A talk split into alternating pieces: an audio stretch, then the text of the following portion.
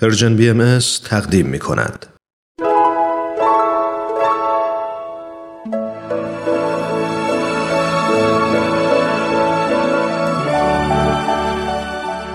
صد پرسش صد پاسخ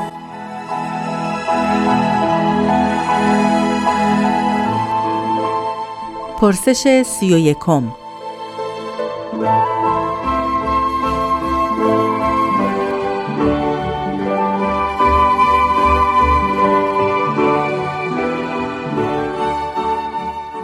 آیا بهاییان در پی رسیدن به قدرت سیاسی هستند؟ آیا شما هم می خواهید نظامی سیاسی ایجاد کنید؟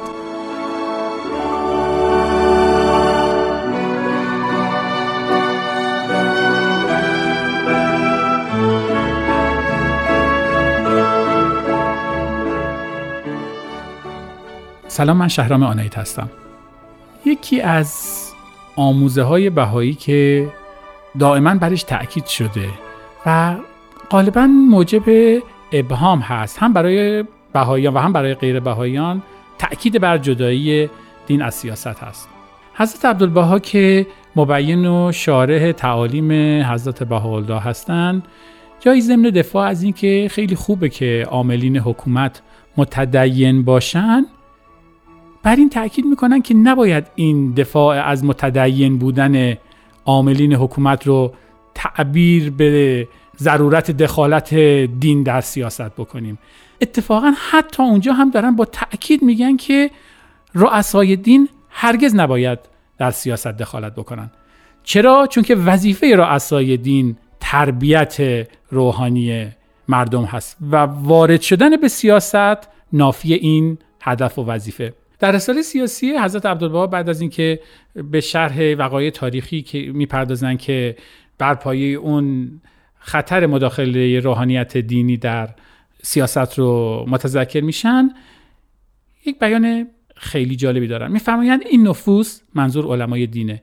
مصدر تشریع احکام الهی هستند نه تنفیز یعنی چون حکومت در امور کلیه و جزئیه مقتضای شریعت الهیه و حقیقت احکام ربانیه را استفسار نماید آنچه مستنبت از احکام الله و موافق شریعت الله است بیان نمایند. دیگر در امور سیاسی و رعیت پروری و ضبط و ربط مهام امور و صلاح و فلاح ملکی و تمشیت قواعد و قوانین مملکتی و امور خارجی و داخلی چه اطلاع دارند؟ در ادامه همین بحث اشاره می‌کنند که دخالت علمای دینی در حکومت همیشه به قیمت تعرض به در واقع کسانی که از نظر تفکر دینیشون با اونها همراه و هم جنس نبودن هم تمام شده. خب حالا سالی که پیش میاد اینه که چرا علیرغم این همه تأکیدی که بر عدم دخالت دین در سیاست میشه بهایان متهم میشن به اینکه دارن سیاسی کاری می‌کنن یا اینکه در واقع می‌خوان به قدرت سیاسی برسن. شاید یکی از دلایل این اتهامات همین نقدیه که آموزه های بهایی بر دخالت دین در سیاست داره وارد می‌کنه.